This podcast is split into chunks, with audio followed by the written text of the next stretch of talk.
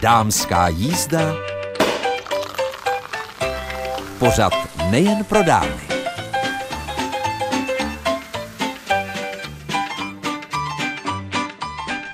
Středa dopoledne je tady dámská jízda s Mirkou Nezvalovou. Co nás dnes v následujících minutách čeká, tak jednat se potkáme s Radkou Vrzalovou, která díky svým dcerám se pustila do bezlepkového pečení, vaření, smažení. A myslím si, že její recepty už mají spoustu a spoustu příjemců, protože, jak asi víte, alergie na lepek, tak ta je v populaci a docela dost tím, jak jsou nové diagnostické metody, takže takové recepty se hodí. Radka vydává už pátou kuchařku a budeme si povídat s Českobudějovickou oční lékařkou, vášnivou cestovatelkou a fotografkou Stanislavou Brůhovou, za kterou jsem se zastavila, když měla autokramiádu své poslední knihy Ladak pojeďte se mnou.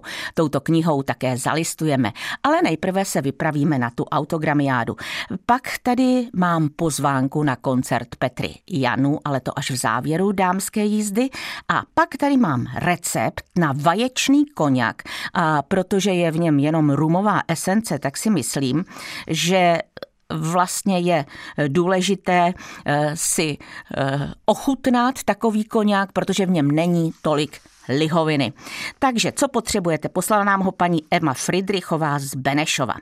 Osm žloutků umixujete s vanilkovým cukrem.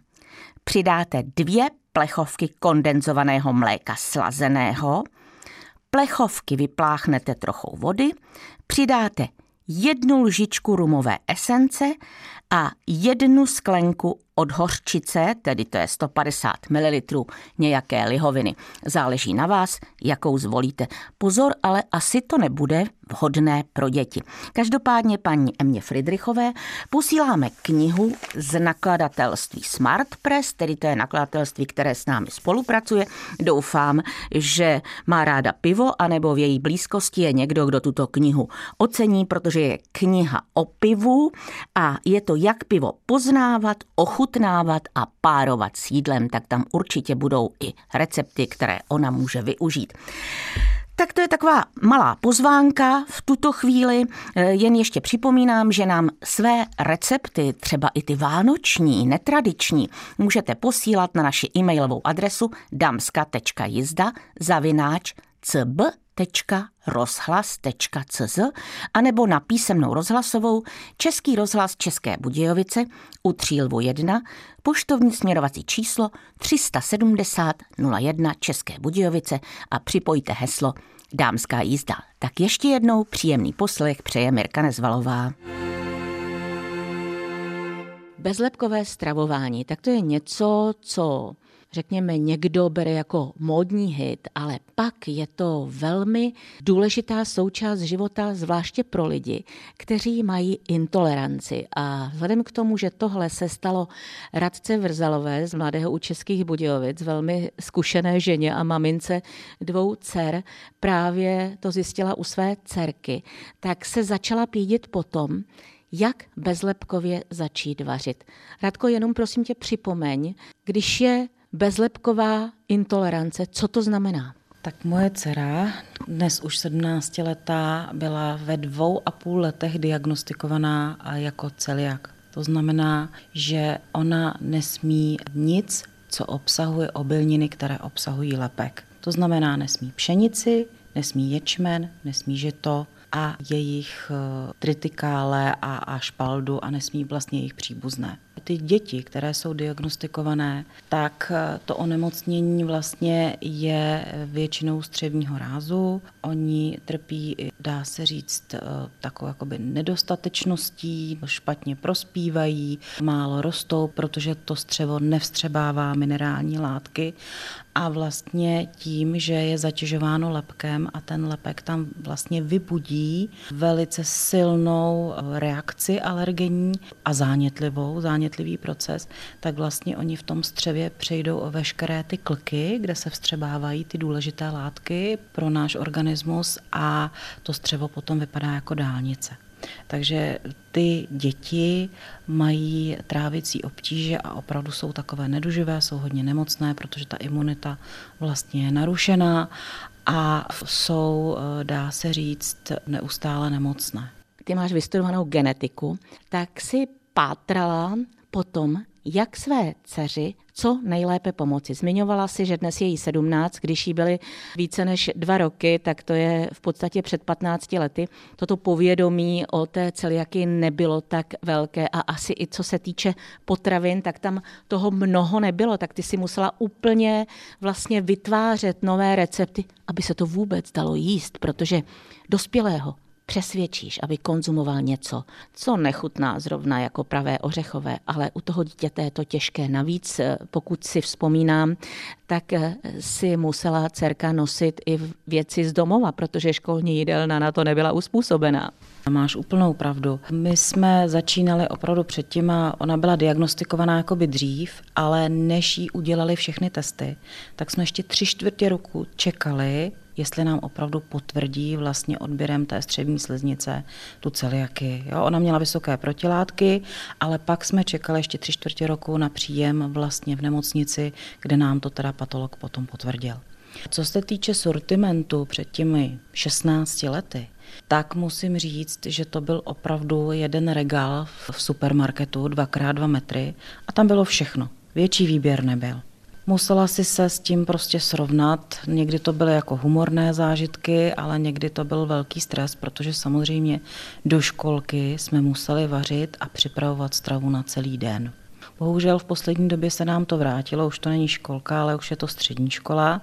My jsme měli takové období, kdy jsme si tak jako ulevili, protože škola měla výdelně velice schopnou vedoucí školní jídelny a vařili bezlepkově, ale bohužel poslední dva roky vlastně po covidu se změnilo osazenstvo školní jídelny a už se nevaří. Takže my opět vaříme dceři každý den jídlo, na druhý den dostává ho do outdoorové vysokohorské termosky, aby jí vydrželo aspoň 4 hodiny teplé, než se teda ve 12 hodin může naobědvat. Takže jsme se k tomu zase museli vrátit.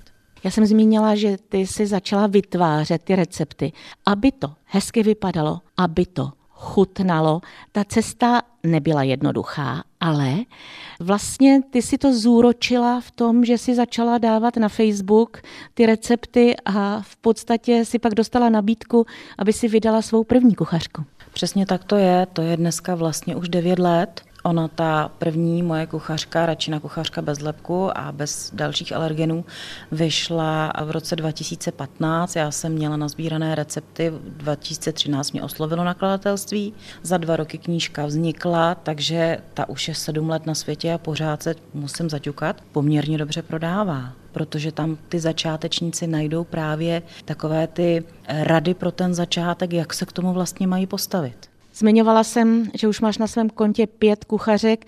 Ta poslední, teď to řeknu v úvozovkách, je těsně před porodem, protože v podstatě by se měla objevit ještě na předvánočním trhu. A tak pojďme tedy pospátku od té poslední, co ta nabídne, protože já bych řekla, že při páté kuchařce už není co opakovat. Tak čtyři jsou vlastní ty kuchařky a jedna je tak trochu nevlastní, protože jsem jí vlastně pomáhala zpracovávat pro jeden nejmenovaný časopis o jídle.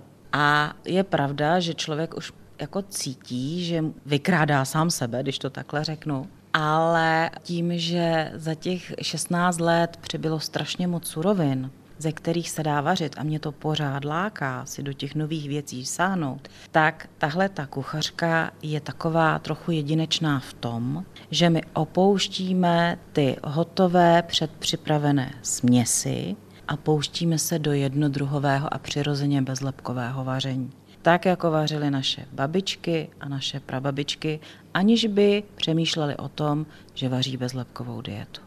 Znamená to tedy, že v této kuchařce najdeme třeba recept od nějaké tvé babičky? Najdeme tam hlavní recepty od mých babiček a prababiček. A já jsem tentokrát tu knížku doplnila i o takové krátké povídky nebo vsuvky o té mé rodině a o těch kořenech protože já, když jsem se vracela zpátky a v covidu na to byl čas prostě vracet se k těm starým zápisníkům, receptářům, moje prababička napůl psala německy, napůl psala česky, tak eh, když psala i ten recept, takže půlka bábovky máš v češtině a půlka je v němčině, tak jsem vlastně zjistila, že to jídlo provází vlastně všechny ty moje předky, protože můj děda byl vyhlášen krumlovský řezník, moje prababička vařila na Krumlovském zámku a v Hájovně z druhé strany, jako z jedné z maminčiny strany byl děda, prababička moje z tátovy strany tak vařila na Krumlovském zámku, takže vlastně to jídlo nás doprovází a asi se ty geny někde jako potkaly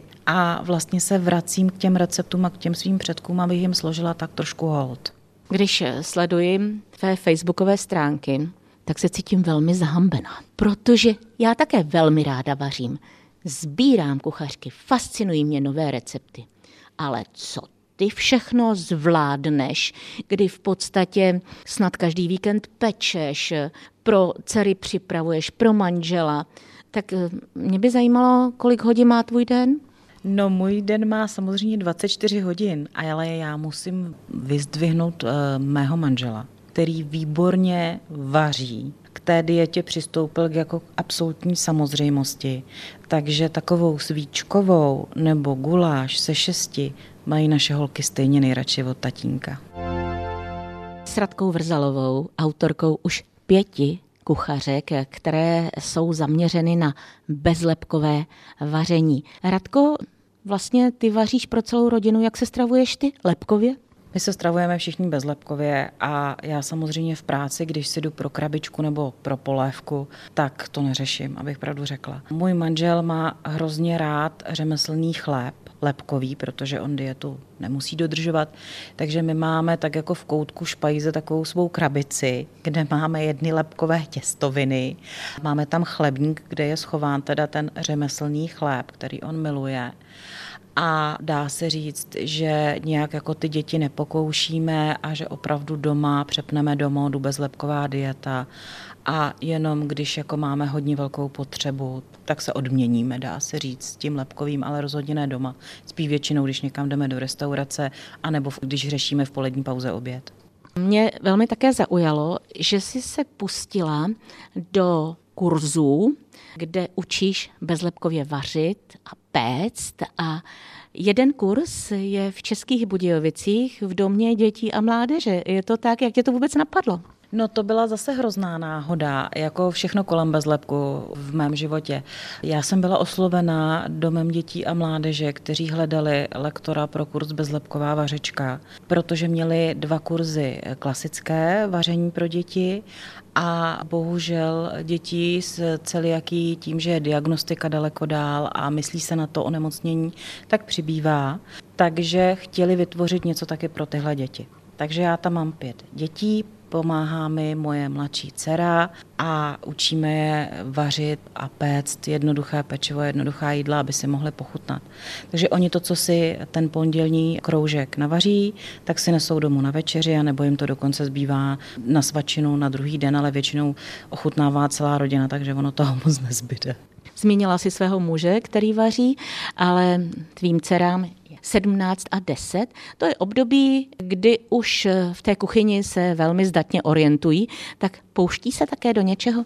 Samozřejmě nechci hanět svoji starší dceru, ale ta se rozhodně nepouští do větších akcí v kuchyni, kromě ukrojení si chleba a namazání si ho, ale ta mladší dcera eh, opravdu mi pomáhá a i na tom kroužku mi pomáhá. Ty děti to samozřejmě daleko líp přijímají, protože ona je tak jako vede a musím říct, že mi pomáhá i na těch kurzech vaření pro dospělé, protože ona mi odmývá nádobí a vůbec jí to nevadí. Dostane pak samozřejmě trošku větší kapesné, ale myslím si, že jí to hrozně baví a jsem ráda, protože potřebuju nějakého nástupce. Já si myslím, že ona se o svou sestru dobře postará.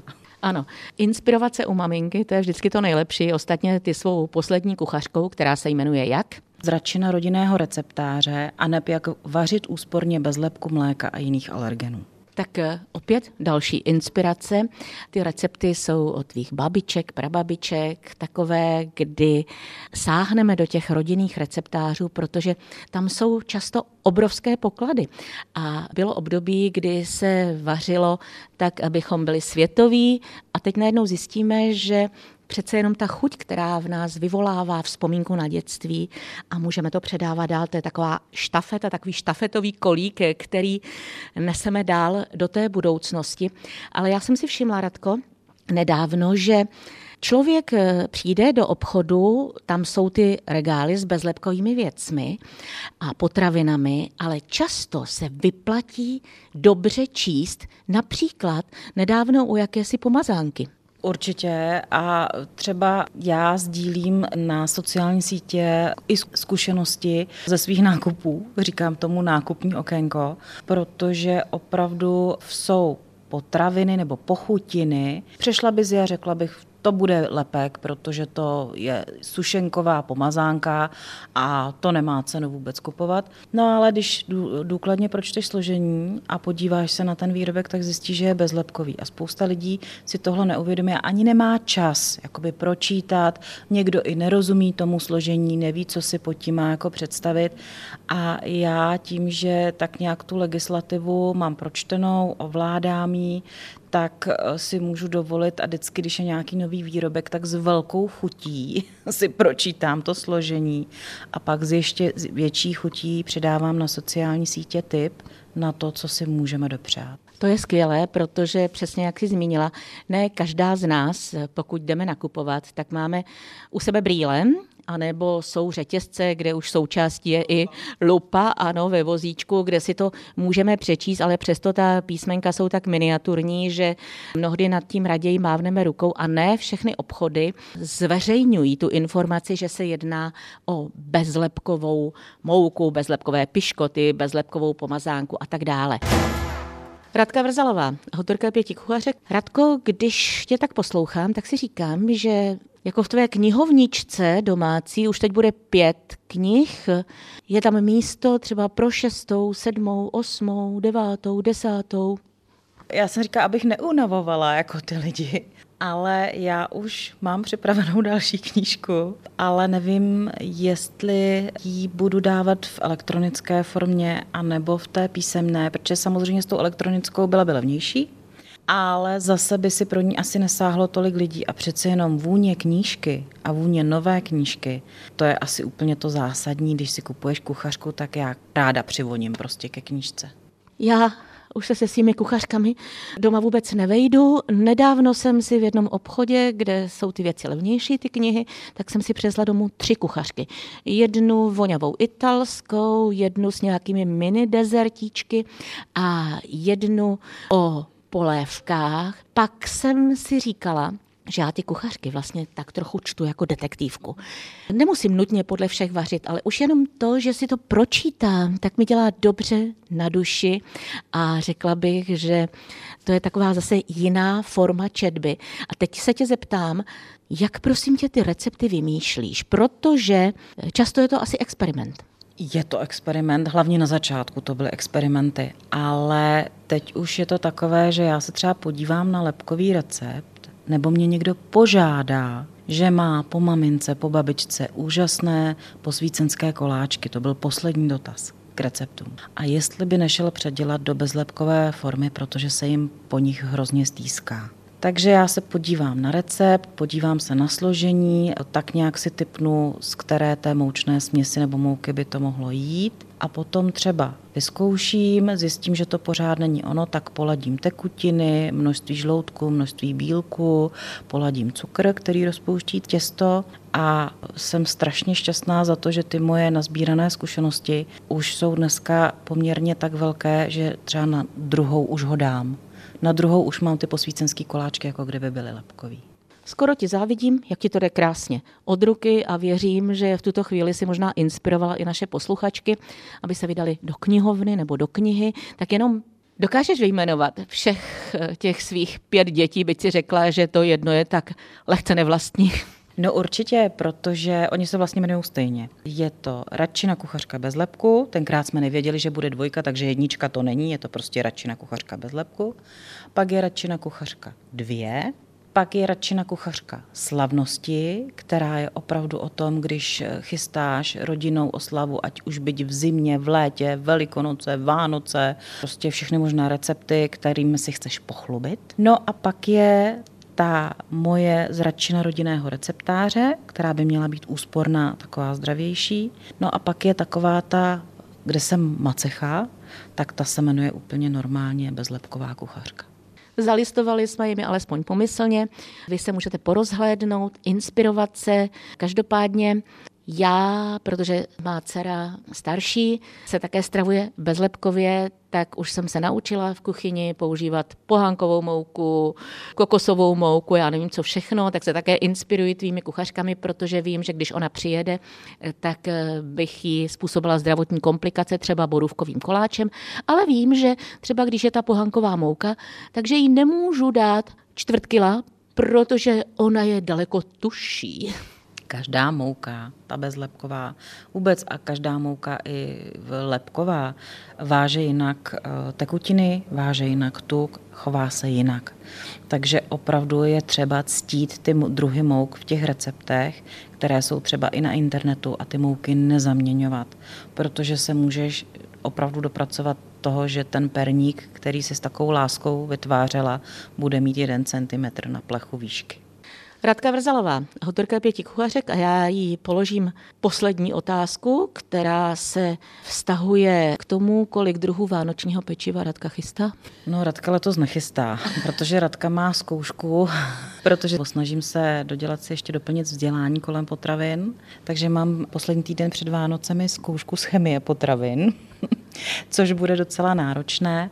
A ještě, když tomu připočtu to, že jsou drahé energie a máslo a suroviny, tak já si myslím, že bude jeden talíř cukrový pro nás. Podělím dědečky a rodinu a asi to letos moc hrotit nebudem. Spíš jsem slíbila dětem, že uděláme něco zvláštního. Budeme se těšit a ještě mi nedá, Radko, abych se nezeptala, ty jsi zmiňovala, že se na tebe někdo obrátil, abys mu pomohla doladit nějaký recept, tak existuje nějaké propojení mezi tebou a zájemci třeba o to, aby ten recept, který nenajdou v nějaké tvé kuchařce, se změnil z toho lepkového na bezlepkový? Určitě, já mám webové stránky www.bezlepkovamatka.cz, tam jsou kontakty jak na sociální sítě, tak je tam na mě e-mail bezlepkové varení zavináč seznam.cz a musím říct, že spousta lidí to využívá. Zrovna včera jsem řešila asi dva nebo tři dotazy. S Radkou Vrzalovou jsme si povídali o bezlepkovém pečení, vaření, smažení. Zkrátka o něčem, co se stalo i díky tomu, že u dcer se objevila intolerance na lepek, tak se pustila do bezlepkového kuchaření a právě výsledkem je o něch už pět zmíněných kuchařek. No ta další už je připravená, tak uvidíme, jak to všechno nakonec dopadne. Radko, držím ti palce, protože si myslím, že podnikavá žena vždycky najde tu správnou cestu. Já moc děkuju a přeju všem krásné dny. Cestovat můžeme prstem po mapě, anebo můžeme se vydat do světa. Oční lékařka, fotografka a také velká cestovatelka Stanislava Brůhová z Českých Budějovic má velkou vášeň a to je cestování a fotografování. A my teď jsme v knihkupectví Kancelsberg, kde právě křtí svoji knihu, která se jmenuje Ladak, pojďte se mnou. Tak paní doktorko, co vás to napadlo pustit se do knihy? No, to není nic nového. Já už jsem pár knih napsala dřív. Bylo to na přelomu milénia vlastně. Tam jsme vydali čtyři knížky, čtyři cestopisné knihy. Bylo to fajn, ta, mě baví ta tvorba těch knih. Nicméně s knihami, kdo jenom trošku se tím zabývá, tak dobře ví, že potom ty knihy prodat je druhá věc, protože s distribucí knih je to trošku svízelné a kniha, která je déle než měsíc na trhu, tak už je zastaralá, což vlastně ale u těch cestopisů až tak neplatí. Tam jako kdo chce cestovat do toho místa, tak si tu knihu najde v nějaké databázi knižní. Takže já jsem se k tomu vlastně po 20 letech vrátila, takže to není pro mě nic nového. Vlastně znovu jsem vstoupila do té stejné řeky, do které se nevstupuje tak jsme připomněli, že za sebou máte i tu spisovatelskou minulost a teď vlastně budoucnost. Kde vůbec Ladak leží? Ladak leží, já tam v úvodu té knihy píšu, vůbec se nestyďte, když nevíte, kde Ladak je, protože já to také nevěděla do té doby, než jsem se tam vypravila. Ladak je docela horká půda, velmi složité území na severu Indie, v podhůří Himálají, je mezi Pakistánem, Čínou a je to teda výběžek Indie. Tak nevím, nevím, zda bych se tam nebála. No, já vám povím, že ono i vzhledem k tomu je to odlehlá země, je to teda, jak řečeno, ta politická situace tam není úplně stabilní, plus ještě ty vysoké výšky také hrají roli, že tam je trošku problém, takže nemohu říct, že bych se bála, ale docela jsem byla ráda, když jsem se ve zdraví vrátila domů a všechno klaplo. Co v knížce najdeme? Předpokládám, protože vy fotografujete vášnivě, že tam bude hodně fotografií. Přesně tak, ta knížka tam vlastně stojí na fotografiích, je tam gro fotografií, protože jsem zjistila, že lidé neradi čtou dlouhé, suché statě, takže je tam hlavně fotografie a k tomu jsou samozřejmě doplňky, kratší popisky. Je to takové trošku časopisecké. Máte nějaký zážitek z Ladaku, o který byste se chtěla podělit? Jejdanko, teď těch zážitků tam bylo hrozně moc. Možná ano. Já jsem tam byla teda, což pro mě není typické. Já jezdím nejradši sama, nebo jen tak ve dvojici.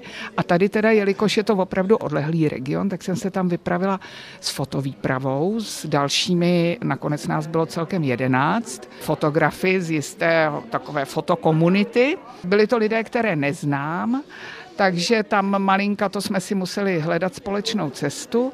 A pro mě bylo vždycky nejlepší, když jsem se trhla, byla jsem někde sama, takže pro mě byl obrovský zážitek, kdy já, nespokojená, asertivní, netrpělivá, jsem se ocitla úplně sama uprostřed buddhistického obřadu, který je takový zdlouhavý, monotónní a já jsem najednou zjistila, jak to na mě působí, jak jsem se tam sklidnila. I během celé té cesty v tom Ladaku jsem trošku utřídila své myšlenky, zbrklé, středoevropské, a trošku jsem se, nechci říct, stala jiným člověkem, protože ono mi to vydrželo tak 14 dní a vrátila jsem se domů a už jsem zase byla oběma nohama na zemi. Ale určitě to bylo zvláštní. Každopádně knížka Ladak, pojďte se mnou, vylákáte, aby se tam někdo vypravil, zmínila jste sama, že jste byla součástí té výpravy, tak může být inspirativní pro vás, aby pokud se nechystáte někam do ciziny, tak jste alespoň pomyslně se díky této knížce oční lékařky doktorky Stanislavy Brůhové tam přenesli. Tak eh, já nevím, když jdou herci na scénu, tak eh, si přejí Zlom vás? Zlom vás. Tak já nevím, co se říká, aby knížka našla spoustu čtenářů a čtenářek. Tvoj, tvoj, tvoj. Třeba a další čtyři dotisky.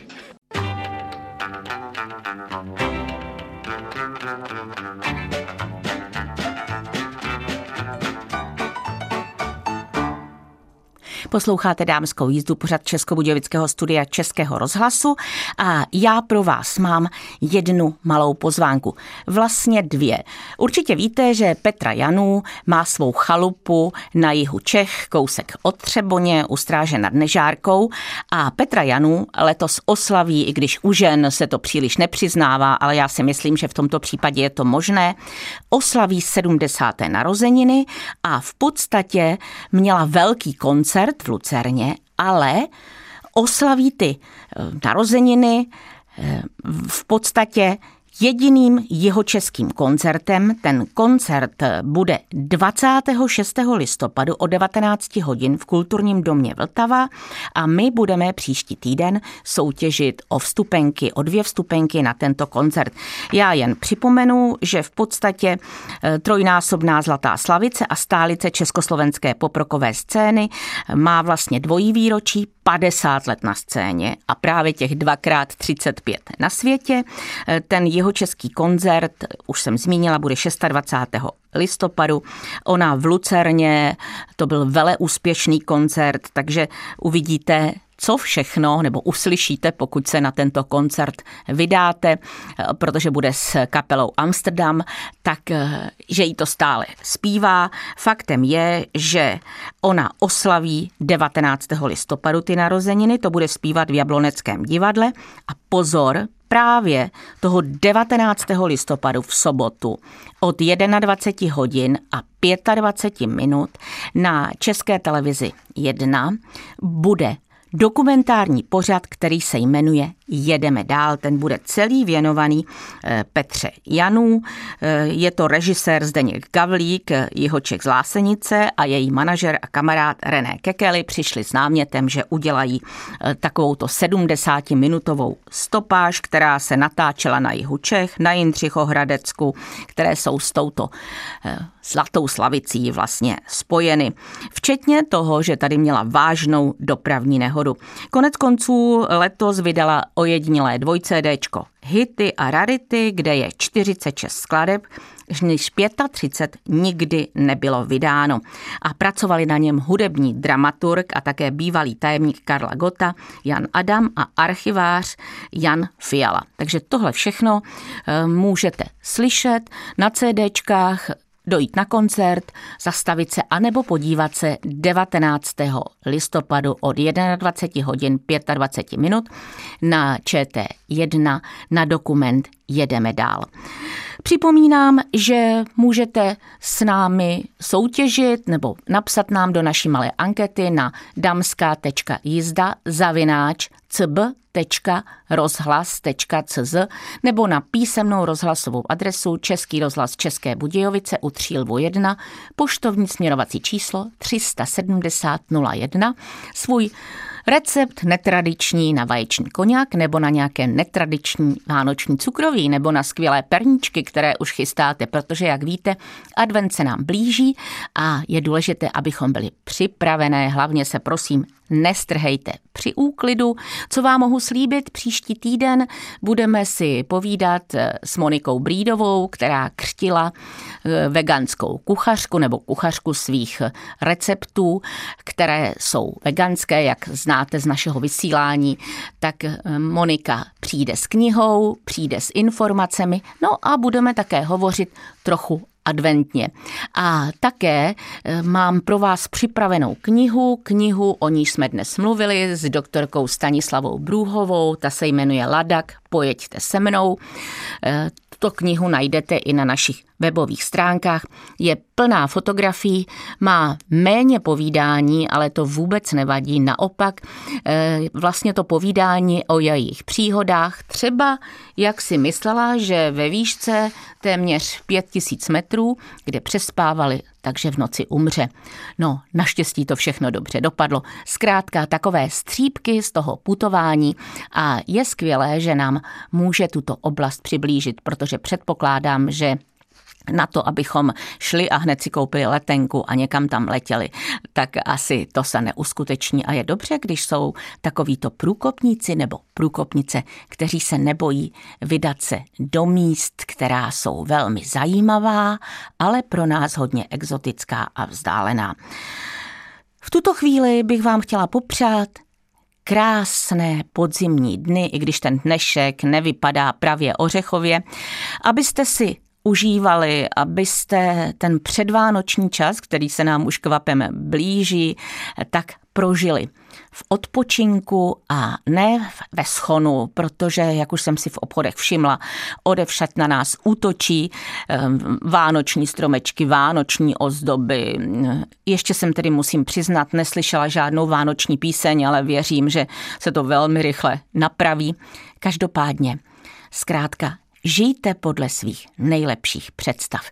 Tak s tímto přáním se s vámi teď od mikrofonu až do příští středy loučí Mirka Nezvalová.